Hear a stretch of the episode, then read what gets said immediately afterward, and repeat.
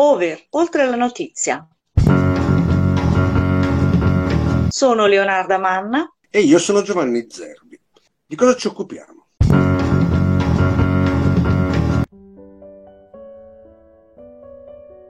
Buongiorno. È lunedì 5 giugno 2023 e questo è un podcast per la rassegna stampa di Over Oltre la Notizia. Prendiamo le informazioni più importanti dei quotidiani nazionali e poi mettiamo le mani sugli editoriali, gli articoli di fondo, quelli di opinione. Ma prima dobbiamo chiedere scusa. Venerdì scorso, il giorno della festa della Repubblica, abbiamo fatto la nostra rassegna stampa e l'abbiamo chiusa come al solito dicendo a domani. Invece abbiamo aspettato due giorni. Bene, questi sono stati tre giorni di ponte e hanno fatto una buona vacanza, sia i politici che i giornalisti. E in parte avevamo già fatto capire venerdì, portando come esempio il fatto che i quotidiani nazionali più importanti avevano dato troppo spazio ad eventi di cronaca. E capita solo in queste occasioni.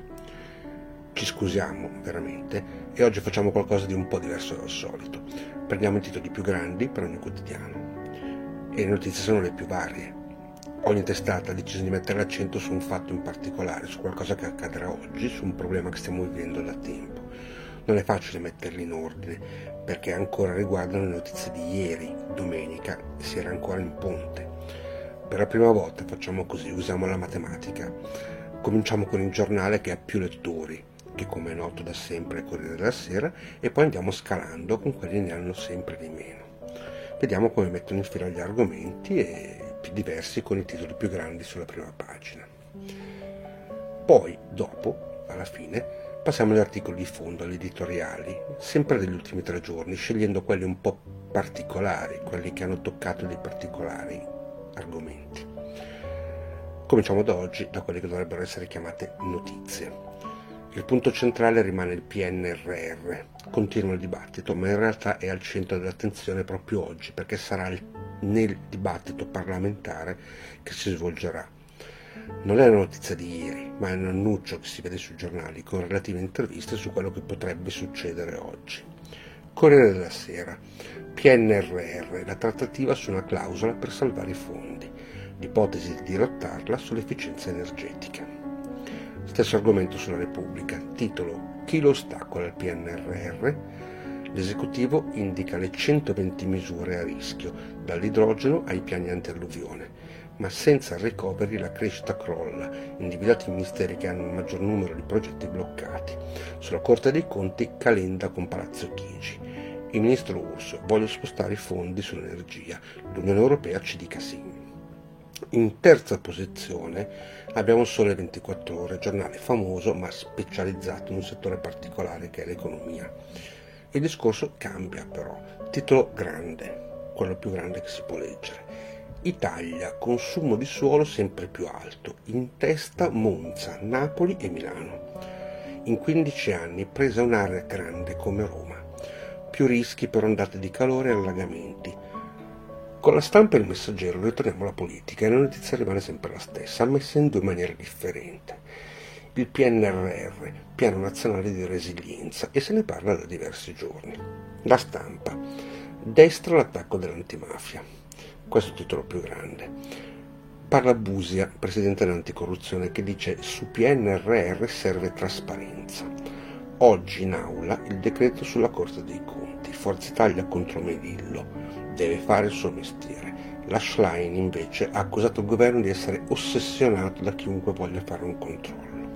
Il messaggero, PNRR, il governo ha perso la fiducia. Annunciano qualcosa che succede oggi. Infatti, oggi l'accelerazione sui limiti del controllo della Corte dei Conti.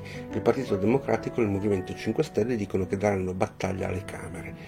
Meloni cerca l'asse con Scholz sui migranti. Ci sarà poi una missione in Tunisia per frenare la partenza degli migranti. Prima del messaggero veniva in ordine l'avvenire, ma questo il lunedì non esce. Passiamo al resto del Carlino e il titolo che copre l'intera pagina passa completamente a un altro discorso. Sanità malata. Mancano 30.000 medici. Inchiesta sul sistema sanitario, fuga dagli ospedali pubblici, pensionamenti di massa, pochi dottori di base, si lavora in emergenza. Dice l'esperto, alzare gli stipendi, basta numero chiuso a medicina, nella facoltà di medicina. Viene fatta un'intervista al generale dei NAS, Carra, migliaia di ispezioni nelle RSA. Con il Fatto Quotidiano andiamo in Europa e sempre con un tono critico. Chi c'è nella cupola delle armi che pilota il governo d'Europa? Dietro Ursula von der Leyen e compagni ci sono i lobbisti e i colossi industriali militari che la fanno da padroni. Questo è il titolo più grande. E invece con il giornale torniamo nel locale, nei comuni. E quali comuni? I comuni rossi. Sorpresa, i soldi ci sono e li usano per multarci. Le amministrazioni di sinistra hanno investito 75 milioni di euro per agenti autovelox. Le contravvenzioni sono un business.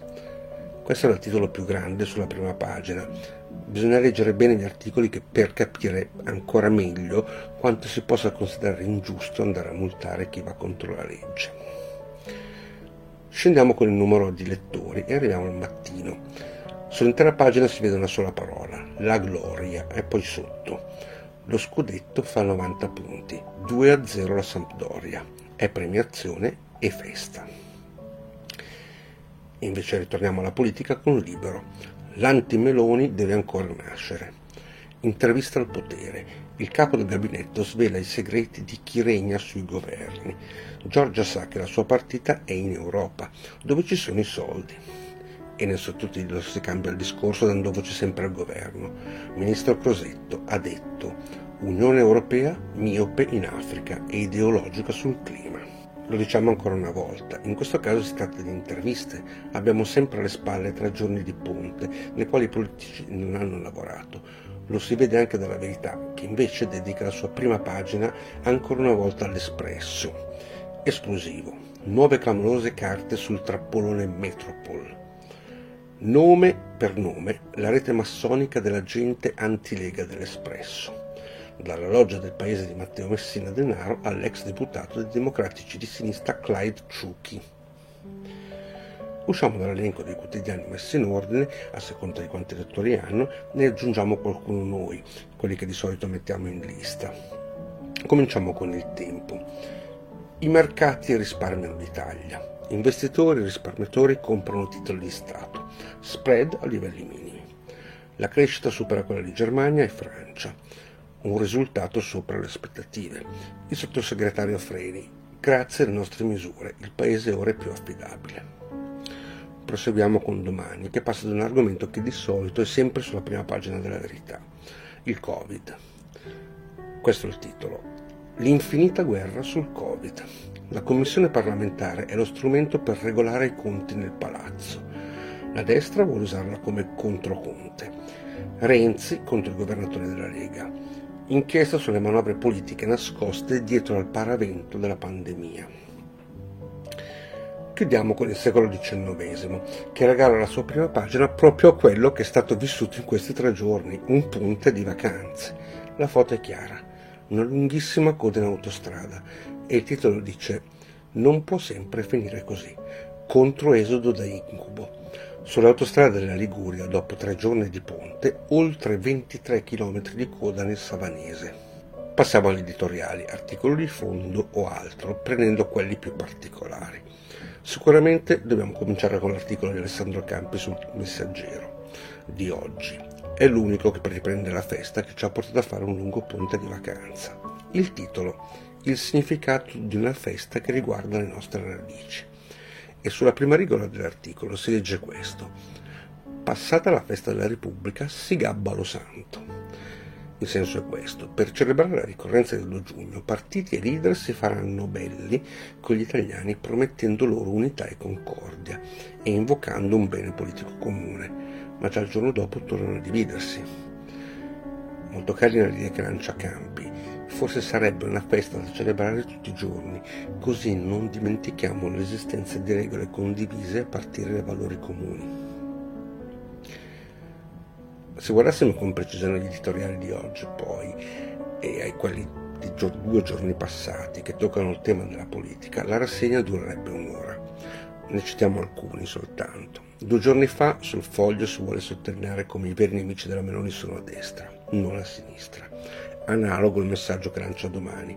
Nicola Imberti scrive che l'unica vera debolezza di Meloni sarà Salvini. Molti tengono i riflettori sulla nostra Premier, ma pensano in Europa. Sulla Repubblica Maurizio Melloni ieri indica il crocevia davanti al quale si trova la Premier. Quali sono i migliori da mandare a Bruxelles? È invece la domanda che si pone Giuseppe Vegas sul messaggero.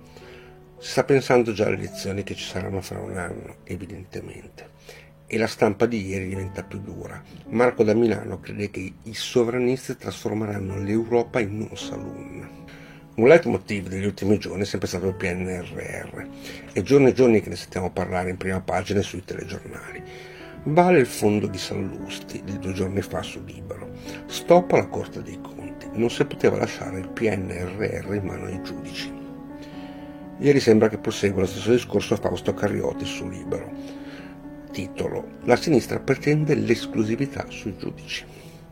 E sempre ieri una risposta a questo modo di vedere il problema.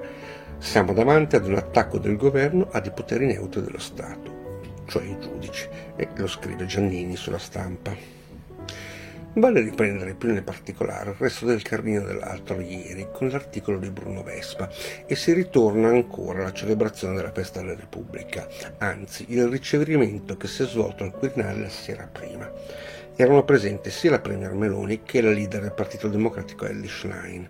E Vespa scrive hanno partecipato al ricevimento del Quirinale senza incrociarsi e aggiunge ma mentre nella coalizione di governo ci piaccia o no c'è luce, nel Partito Democratico c'è foschia. Il governo va avanti spedito per la sua strada. Il Partito Democratico dovrà scegliere. Schlein è una donna di sinistra-sinistra che ha tolto consenso al Movimento 5 Stelle, ma il suo futuro è una lotta di sinistra e il terzo polo è lontanissimo dalla linea Schlein? Queste le domande che si pone Vespa. Diversi altri editoriali puntano giustamente a trattare il tema dell'invasione in Ucraina, specialmente perché in questi giorni i soldati ucraini hanno deciso di fare delle azioni passando oltre il loro confine, andando loro in Russia. È un tema che abbiamo cercato di approfondire in una nella puntata di Over, oltre alla notizia di venerdì scorso ma chiudiamo con due articoli su due temi che toccano il sociale che raramente vengono trattati. Fare figli in tempi difficili, deve pensare Bernini sul Corriere della Sera di due giorni fa. Lancia un dato che è ben noto, ma del quale si parla poco. Nascite in Italia nel 2022, 390.000, è il minimo storico. Quali motivi? e Severini butta sul tavolo un motivo che è proprio il contrario di quello al quale siamo abituati da sempre. Mettere al mondo un figlio è un gesto generoso, un modo di impedire che nuovi esseri umani debbano subito subire le conseguenze dei disastri che abbiamo creato e di quelli che ci aspettano. Qualcosa che fa veramente pensare e alla fine dell'articolo si trovano dei grandi incoraggiamenti da parte di chi scrive. Il secondo da riportare, prima di chiudere, riguarda il 41 bis. È di Sansonetti, nuovo direttore della nuova unità. Titolo Il 41 bis viola le regole internazionali. Ecco le prove. L'Italia è un paese canaglia? Dunque, l'Italia nel 2015 ha firmato un documento con le Nazioni Unite, le Mandela Rules. Vengono descritte precisamente quali sono i diritti dell'uomo che devono essere rispettati anche in carcere. È scritto con precisione che un isolamento non può andare oltre i 15 giorni quindi si entra in netto contrasto con quello che prescrive il nostro famoso 41 bis. Lo diciamo più in sintesi, il 41 bis deve essere tolto perché va contro le regole che abbiamo firmato con le Nazioni Unite e questo l'ha scritto il direttore dell'unità.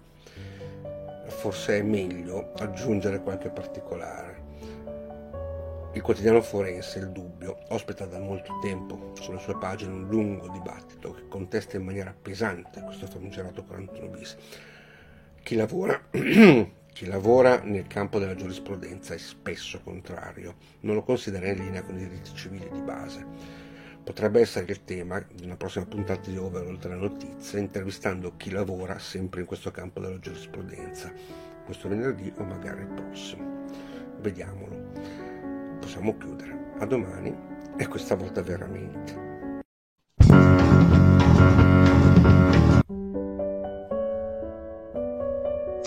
Over, oltre la notizia.